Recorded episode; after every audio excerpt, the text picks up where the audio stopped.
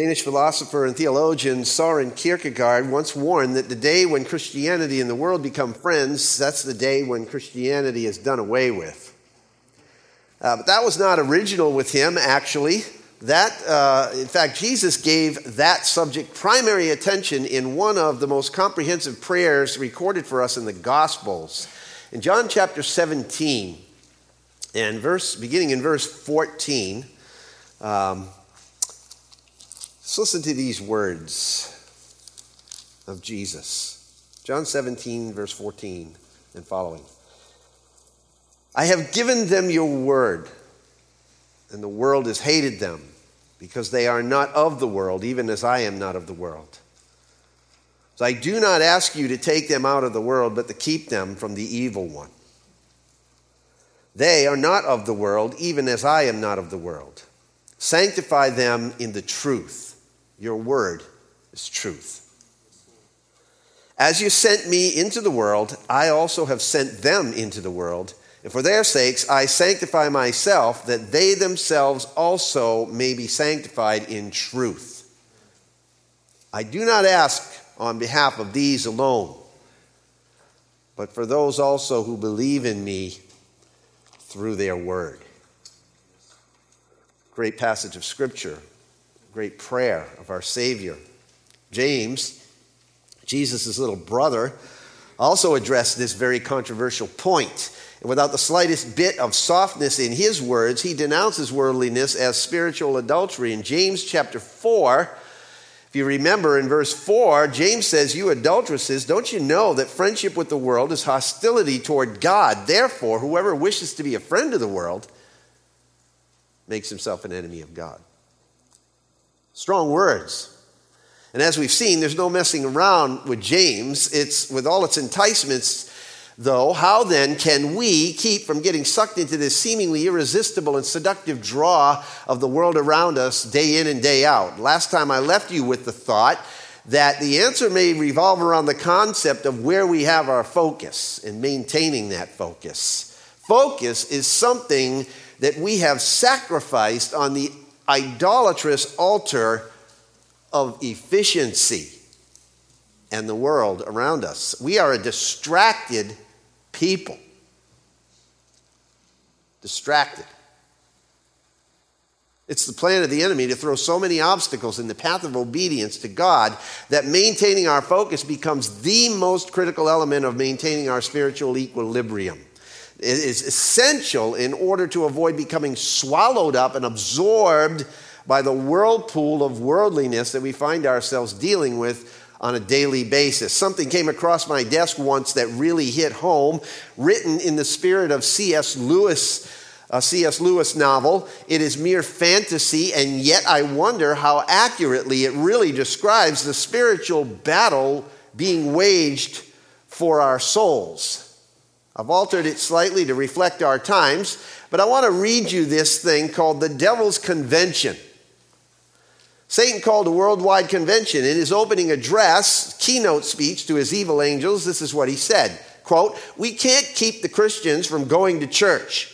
We can't keep them from reading their Bibles and knowing the truth. We can't even keep them from forming an intimate, abiding relationship, experiencing Christ. Christ if they gain that connection with Jesus, our power over them is broken.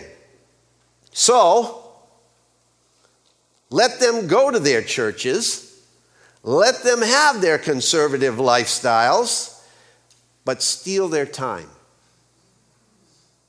So they can't gain that relationship with Jesus Christ. This is what I want you to do, angels. Distract them from gaining hold of their Savior and maintaining that vital connection throughout their day. How shall we do this? They all shouted. Well, he said, keep them busy in the non essentials of life and invent innumerable schemes to occupy their minds. Tempt them to spend, spend, spend, and borrow, borrow, borrow. Persuade the wives to go to work for long hours and the husband to, husbands to work six to seven days a week, 10 to 12 hours a day, so they can afford their empty lifestyles. Keep them from spending time with their children. As their family fragments, soon their home will offer no escape from the pressures of work. Overstimulate their minds so that they cannot hear that still small voice. Entice them to play the radio or CD player whenever they drive, to keep their TVs, tablets, and smartphones and their PCs going constantly in their homes. And see to it that every store and every restaurant in the world plays non biblical music constantly, and this is going to jam their minds and break that connection with Christ. Fill their coffee tables with magazines and newspapers. Pound their minds with the news 24 hours a day, seven days a week. Invade their driving moments with billboards. Flood their email and mailboxes with junk mail, mail order catalogs, sweepstakes, and every kind of newsletter and blog and promotional offering, free product services, and false hopes you can possibly imagine. Keep skinny, beautiful, and buff models on the magazine covers so that the husbands and the wives will believe that external beauty is what's important. And they'll become dissatisfied with their own spouses. That'll fragment their families very quickly. Even in their recreation, let them be excessive. Have them return from their recreation and their vacations exhausted, disquieted, and unprepared for the coming week. Don't let them go out in nature to reflect on God's wonders. Send them to amusement parks and sporting events and concerts and movies instead. Keep them busy, busy, busy. And when they meet for spiritual fellowship, involve them in gossip and small talk so that they leave with troubled consciences and unsettled emotions. Go ahead, let them be involved in soul winning but crowd their lives with so many good causes that they have no time to seek power from Christ. Soon they will be working in their own strength, sacrificing their health and family for the good of the cause. It will work, I tell you, it will work. It's quite a convention that day. And the evil angels went eagerly to their assignments, causing Christians everywhere to get busy doing the Lord's work supposedly. Busy, or as I have often referred to it as being under Satan's yoke, is nowhere for a child of God to be. And yet, when asked how things are going, what's the most common answer heard? I'm busy. Christians and non Christians alike. Jesuit theologian John Courtney Murray identified in Time magazine that as the atheism of distraction. People who are just too busy to worry about God at all. That's the message of James chapter 4, verses 7 to 10. It speaks to the heart of every person caught on this treadmill of distraction. And as I said last week, it really cuts to the heart of our friendship with the world. He calls it spiritual adultery. Not only does he cut to the heart, but he also cuts to the chase perfectly tailored to our 100 miles an hour pace of life. James wastes no breath. His sentences are quick, they're concise, convicting, and direct. In 10 short but urgent commands, he communicates one central truth, which I brought out last week, is that the remedy for our worldliness is the pursuit of godliness. So, again, I've tried to summarize James's 10 imperatives into four brief statements identifying these basic elements. We looked at two of them last week. The first one was this submit and resist. That's the first reaction that we need to have according to James. In verse 7, submit therefore to God, resist the devil, and he will flee from you. James says if you're going to maintain an effective Christianity that has influence in the world, but does not become part of its self centered humanistic system, you know what you're going to need to do? You're going to need to subordinate your will to God's will and line up under him. Only then will you be able to stand up against the devil's schemes who seeks to deceive, distract, and devour you. That's the message, sweet and simple. As long as your will is submitted to God's will, you can resist him. And James says here, he will flee from you. Submit and resist. Secondly, James said, draw near and get clean. Verse 8 Draw near to God, and he will draw near to you. Cleanse your hands, you sinners, and purify your hearts, you double minded. The closer we get to the world, the further we get from the Father. There's always an open invitation, though, to return. And not just an invitation, but a guaranteed result. Look at verse 8. Draw near to God, and what will happen? God will draw near to you. Drawing near to God happens through the exercise of a few things, biblically speaking, we looked at last week. It'll be on the screen. I'm not going to go through them again. But it's not simply enough to draw near. In the process, James says you got to get clean. Someone recently told the story of an aunt and uncle who had a missionary family visiting them. Some of you may have heard me say this before, but when the missionary children were called in for dinner, their mother said, Be sure to wash your hands. The little boy scowled at her request, and as he walked off to go wash under his breath, he's complaining. He's saying, Germs and Jesus, germs and Jesus. He says, That's all I ever hear, and I've never seen either one of them. Now, we may not recognize the contamination that we carry with us, but God surely sees it, right? Communion with God requires purity of heart, and only Christ can cleanse us. But we must choose to come to Him before He will actually do it. And when we do, the scripture says he is faithful. 1 John chapter 1 verse 9 says that if we confess our sins, he is faithful and righteous to forgive us our sins and to what? Cleanse us from all unrighteousness. Friends, our hearts need purification constantly. Why? Because it's so easy for our allegiance to be compromised by the drawing power of life in this world. Last week I mentioned to you at the end of the service, at the end of the sermon, uh, an eye opening newsletter written by Richard Foster that applies convincingly to our contemporary society, showing our divided affections and how easily we can get split, double minded, as James says. And we catch ourselves pursuing the idols of this world while we simultaneously try to hold on to God. And they did that in the Old Testament, you know. The syncretistic religions and nations this is what Israel did. In 2 Kings 17, we read these words. It says, They feared the Lord and served their own gods according to the custom of the nations from whom they had been carried away into exile.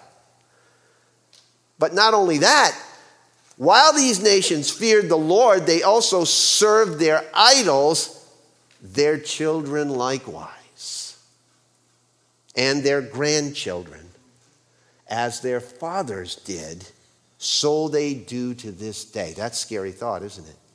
Gets passed down from generation to generation. Someone once said, what one generation does in moderation, the next generation does to excess. And we're looking at it. In that article, Richard Foster identified three of the most pervasive idols of our present world, which vie for our allegiance. And I told you they were personal autonomy, pleasure, and efficiency. Let me just unpack that just a little bit the idol of personal autonomy. Now, for vast numbers today, he says the ultimate goal in this life is personal autonomy. In other words, the power to do my own thing, define my own future, and determine my own fate. And now you can even determine your own gender. The driving impulse of this unholy trinity of me, myself, and I is freedom without responsibility. It spreads throughout the land by means of numerous miniature self idols that all that people carry with them every single day. Things like self-indulgence, self-promotion, self-will, self-sufficiency, self-preservation, self-gratification, self-service, self-aggrandizement, self righteousness, and more. You see what the commonality in all of that is? Self. And the idolatry of personal autonomy pervades this culture that we live in, from the new age mumbo jumbo that I am God to the self help books that assure me that I can be and do anything and everything that I want. Just put your mind to it. Positive confession, you can do it. And we defeat, he says, the idol of personal autonomy by compassion and service. That's how you defeat the idol of personal autonomy compassion and service. Secondly, he brings out the idol of pleasure or entitlement.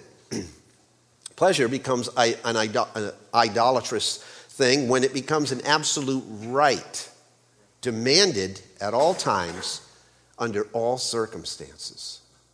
Our attachment to things fuels us in an endless appetite for more more money, more power, more toys, more, more, more. We can never get enough, never. The lust for things has reached this level of psychosis in contemporary culture. It's psychotic because it has completely lost touch with reality, he says. We crave things we neither need nor enjoy. It's true, isn't it? he says we buy things we do not want to impress people we do not like. We're made to feel ashamed to wear clothes or drive cars until they're worn out. Our lust for affluence has convinced us that to be out of step with fashion is to be out of step with reality.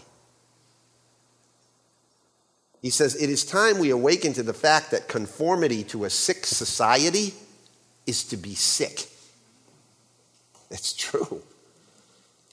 We defeat the idol of pleasure, he says, by sacrifice and simplicity. Sacrifice empowers us to surrender our rights for the greater good of the kingdom of God. Simplicity ushers us into a way of living that is free from the passion to always have to possess. Then the idol of efficiency, technological efficiency. Now, if this one doesn't speak to all of us, I don't know what does excuse me, of the three idols, he views efficiency as the most entrenched and pervasive of the modern era and the most destructive.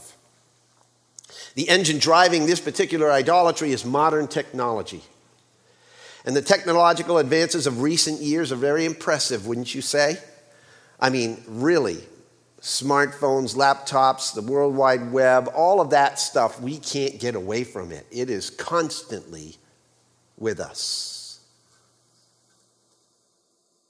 All of these technological advances are aimed at our hankering after more efficiency. Please don't misunderstand. Advances in technology have been extremely helpful in accomplishing many tasks, but we have created a technological society at an enormous human cost.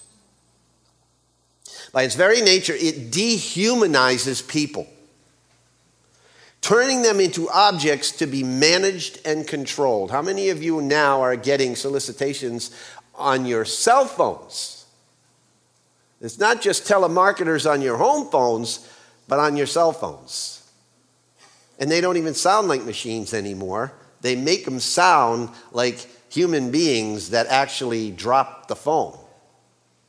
Oops, sorry. Are you still there? And it's a recording. It dehumanizes people. Also dangerous are the excessive godlike claims made for technology. We're told that given time, technology will surely solve every problem, deliver every good, but this information superhighway does give us a lot of information by the ton, but that does not particularly translate into insight, discernment, or heavenly wisdom. What we need is a day of quiet reflection, or two, or three. That's often far more productive than a constant bombardment of online services, emails, and faxes. If we want to genuinely be helpful to people, we need the perspective that can only come from solitude and silence in spending time with Jesus. For I am nothing without him. We defeat the idol of efficiency by holy leisure in spiritual community, spiritual friendship. Holy leisure tempers our everlasting itch to get ahead of everybody else. Spiritual friendship helps us to value people for who they are and not necessarily for what they can accomplish for us. Together, they dethrone efficiency and free us from this intolerable scramble of panting feverishness to get the job done. See, you cannot serve two masters, it's impossible. God wants our devotion. How much? Total. He doesn't want a mere percentage, no matter how large we think we're giving him. He doesn't want a life that is weighted more toward him than toward the world. He wants a devotion that says, when push comes to shove, our loyalties to the world system are as good as dead, because as for me and my house, we will serve the Lord. Listen to some soul piercing words from a book entitled The Pursuit of God. It is said that A.W. Tozer literally wrote this book on his knees, and having read this book numerous times, I'm convinced that that is absolutely true. He says, Our break with the world will be the direct outcome of our changed relation to God. For the world of fallen men does not honor God.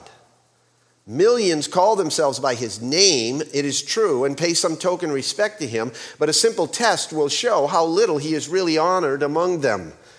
Let the average man be put to the proof on the question of who is above, and his true position will be exposed. Let him be forced into making a choice between God and money between God and men, between God and personal ambition, between God and self, between God and human love. And God will take second place every time. Those other things will be exalted above. However, the man may protest, the proof is in the choices that he makes day to day throughout his life. Be thou exalted, he says, is the language of victorious spiritual experience. It's the little key to unlock the door to great treasures of grace. It is central in the life of God, in the soul. Let the seeking man reach a place where life and lips join to say continually, Be thou exalted, and a thousand minor problems will be solved all at once. His Christian life ceases to be the complicated thing it had been before and becomes the very essence of simplicity. Be thou exalted. You see, the remedy for worldliness is the pursuit of godliness. Submit and resist, draw near and get clean, and then James says, get serious and repent. Verse 9. Be miserable and mourn and weep.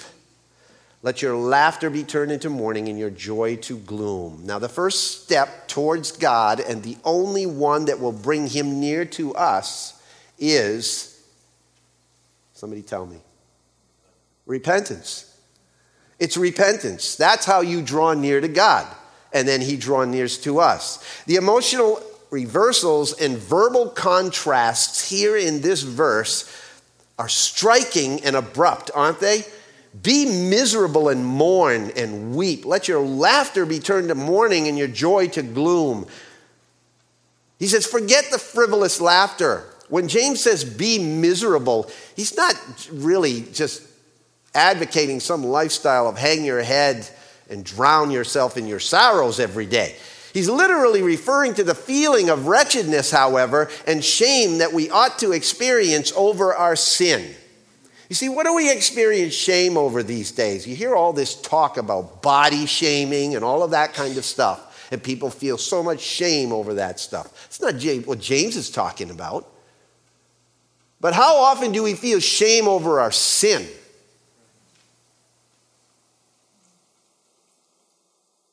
We ought to experience wretchedness and shame over our sin until Jesus Christ's grace comes in and causes us to remember that that's all forgiven. And we're not ashamed anymore in Christ Jesus. But James says it literally means to undergo hardship, to suffer affliction and grief. That's what it means by being miserable. You know what the term is, an English term that, was, that really kind of parallels this? Not one that's very, used very much these days. It's an old school term. Compunction. Ever heard that term? So it's kind of a neat word. It's got force, doesn't it? Compunction. It's from a Latin word which means to prick hard or to sting. It refers to anxiety arising from an awareness of guilt, a distress of mind over an anticipated action or result. Listen to the words that David wrote, which describe exactly what James is referring to. This and others are part, by the way, of a group of Psalms known as the penitential Psalms. In Psalm 38, David writes, My wounds fester and are loathsome because of my sinful folly. I am bowed down and brought very low. All day long I go about mourning. My back is filled with searing pain, and there is no health in my body. I am feeble and utterly crushed. I groan in agony of heart. These are David's words. See, David was penitent over his sin. His heart was filled with compunction. And the question that we have to ask ourselves in light of what James is bringing to the table here is how often are our hearts like that? Because this is what it means to be a man after God's own heart. It's part of what it means. Romans chapter 7, we read these words of Paul What a wretched man that I am! Who will rescue me from this body that is subject to death? John Newton had expressed it very accurately in the song Amazing Grace. How sweet the sound that saved a wretch like me. I know people that refuse to sing that line in that song because they say, I'm not a wretch. I was never a wretch. Well, okay, the Apostle Paul was a wretch, and David, a man after God's own heart, was a wretch, and Jesus had to go to a cross because of our sin. I, that's pretty wretched to me. But our society, it doesn't want to hear about the wretchedness of sin, and my friends, neither do people in the church that according to author John Alexander, sin is the best news there is to a messed up society. Let me say that again. Sin is the best news there is to a messed up society. And you say, why is that? Because with sin, there's a way out. We have Jesus. You can't repent of confusion or psychological flaws inflicted by your parents, can you? You can't repent of that. You're stuck with those things. But you can repent of sin, can't you? Sin and repentance are the only grounds for hope and joy, he says, the grounds for reconciled, joyful relationships. This is the language of sincere, genuine repentance. Now, you've heard me quote the Puritan writer Thomas Watson, who defined repentance as a vomiting of the soul. That's got to be the best definition that I've heard because it means lamenting and grieving so deeply over your sin that it cannot be hidden. It manifests itself in tears and trembling. It happens because you finally realize, and I finally realize, how much our sin pierces the heart of God. And you're so tired of hurting Him that you weep. I've repeated the Catholic prayer on many occasions here that I learned growing up as a Roman Catholic called the act of contrition. One of the best prayers you can offer. In that prayer, it says that we detest, I detest all my sin. I detest it because of thy just punishment. But most of all, not just because of the punishment, not because I got caught, but most of all, because they offend thee, my God, who are all good and deserving of all my love. So I firmly resolve, with the help of thy grace, to sin no more and to avoid the near occasion of sin. It's a great prayer. It's the kind of prayer, the mourning over sin, that separates Christians from the rest of the world. Let me tell you, really, the UN doesn't confess sin. The Rotary Club, it doesn't confess sin when it prays before its meetings, I'm sure. Only the church confesses sins. A quote from a famous Dutchman puts it really well. He says, What distinguishes us, namely the people of God, what distinguishes us from the world is not that we are less wicked, but that by the grace of God we have learned to see our wickedness for what it is and that we confess our sins. The church is not only is, is the only body on earth that confesses sin. Where the confession of sin dies out, the church is no longer the church. Those are pretty hefty words. They deserve our contemplation. Uh, do we have that kind of strong feeling towards sin? I don't know if we do. I don't know if I do enough. You know what I think we do? I think we're managing our sin.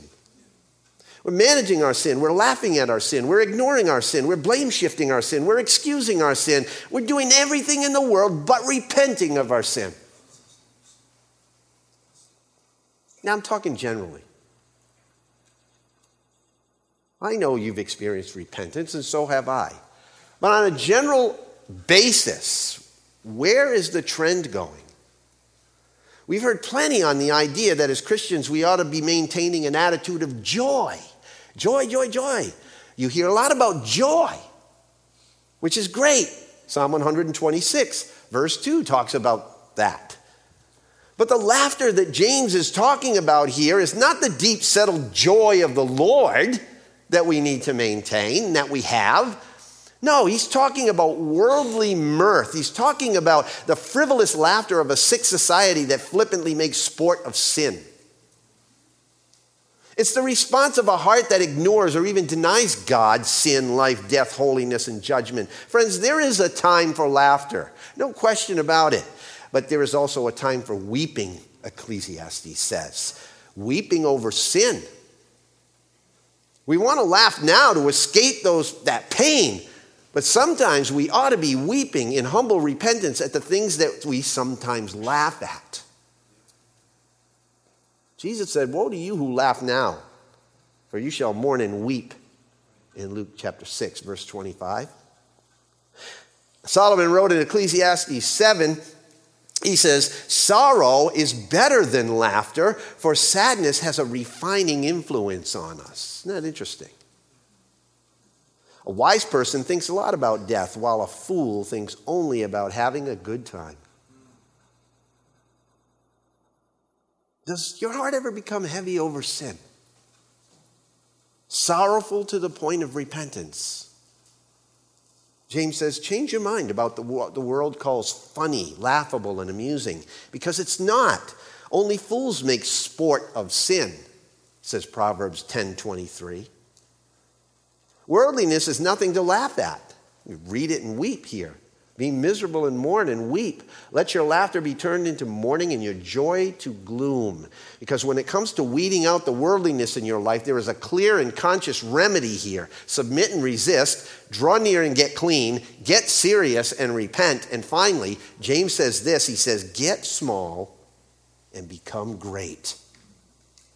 Get small and become great. Verse 10 Humble yourselves in the presence of the Lord, and he will exalt you.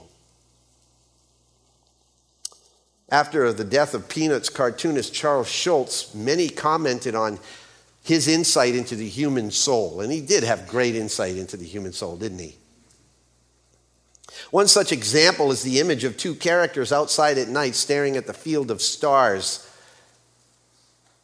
Let's go inside and watch television, Charlie Brown says. I'm beginning to feel insignificant. We do feel small when we get a good glimpse of God, don't we? Augustine once wrote If you ask me what is the first precept of the Christian religion, I will answer first, second, and third humility. The way up is down. Matthew chapter 23, verse 12, Jesus said, Whoever exalts himself will be humbled, and whoever humbles himself will be exalted. Peter caught that truth. from Jesus. In 1 Peter 5 and verse 6, he says, Therefore, humble yourselves under the mighty hand of God, that he may exalt you at the proper time. And Jesus, as we, has, have, as we have repeatedly seen, is our ultimate model. Jesus, existing in the form of God, became a bondservant made in the likeness of men, and appearing as a man, humbled himself. How? Even to the point of death as a bond servant. He humbled himself to the vilest form of death, crucifixion on a cross. It's the attitude Paul says in Philippians 2 that we should be striving to have. Have this attitude in yourselves, the Apostle Paul says, which was also in Christ Jesus. So, humbling oneself in the sight of the Lord has a real spiritual effect on us. And it plays itself out most often invisible, practical, humbling of oneself in the sight of the world. When you humble yourself in the sight of the Lord, it is also seen by the world around you.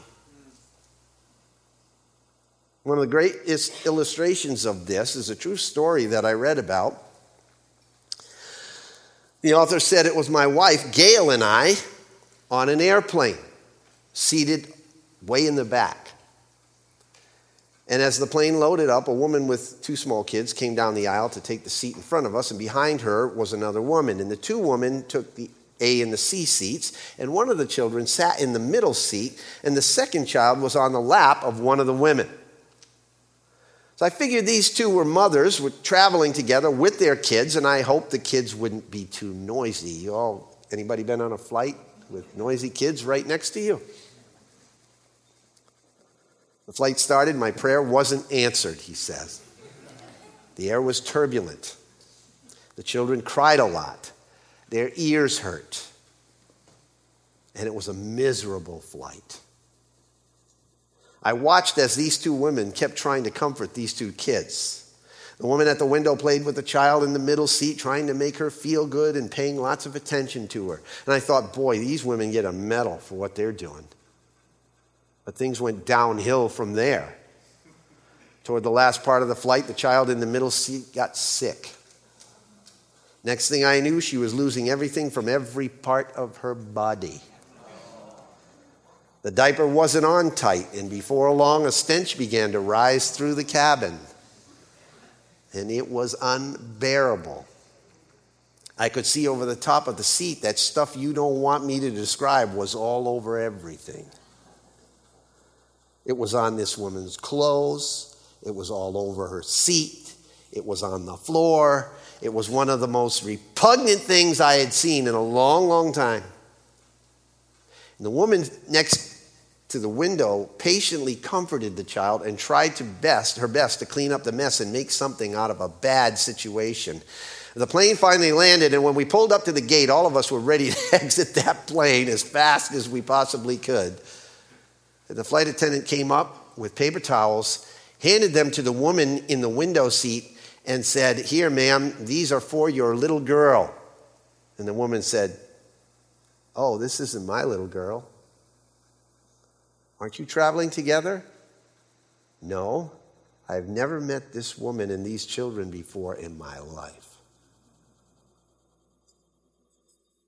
See, what you just heard is humility lived out.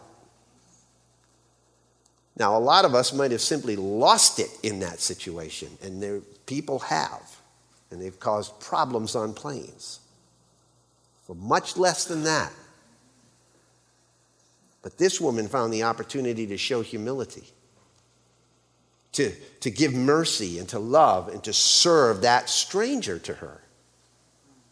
To live out Philippians chapter 2 she became like Christ in a way. I don't know if she was a Christian or not, but she certainly exhibited the traits. God had put her in that seat next to that woman to serve. And you know what? She rose to the challenge. She got spit up on, crapped on, and had to put up with a lot of annoyed people all around her. But instead of complaining about it, you know what she did? She humbled herself and became what I would call great.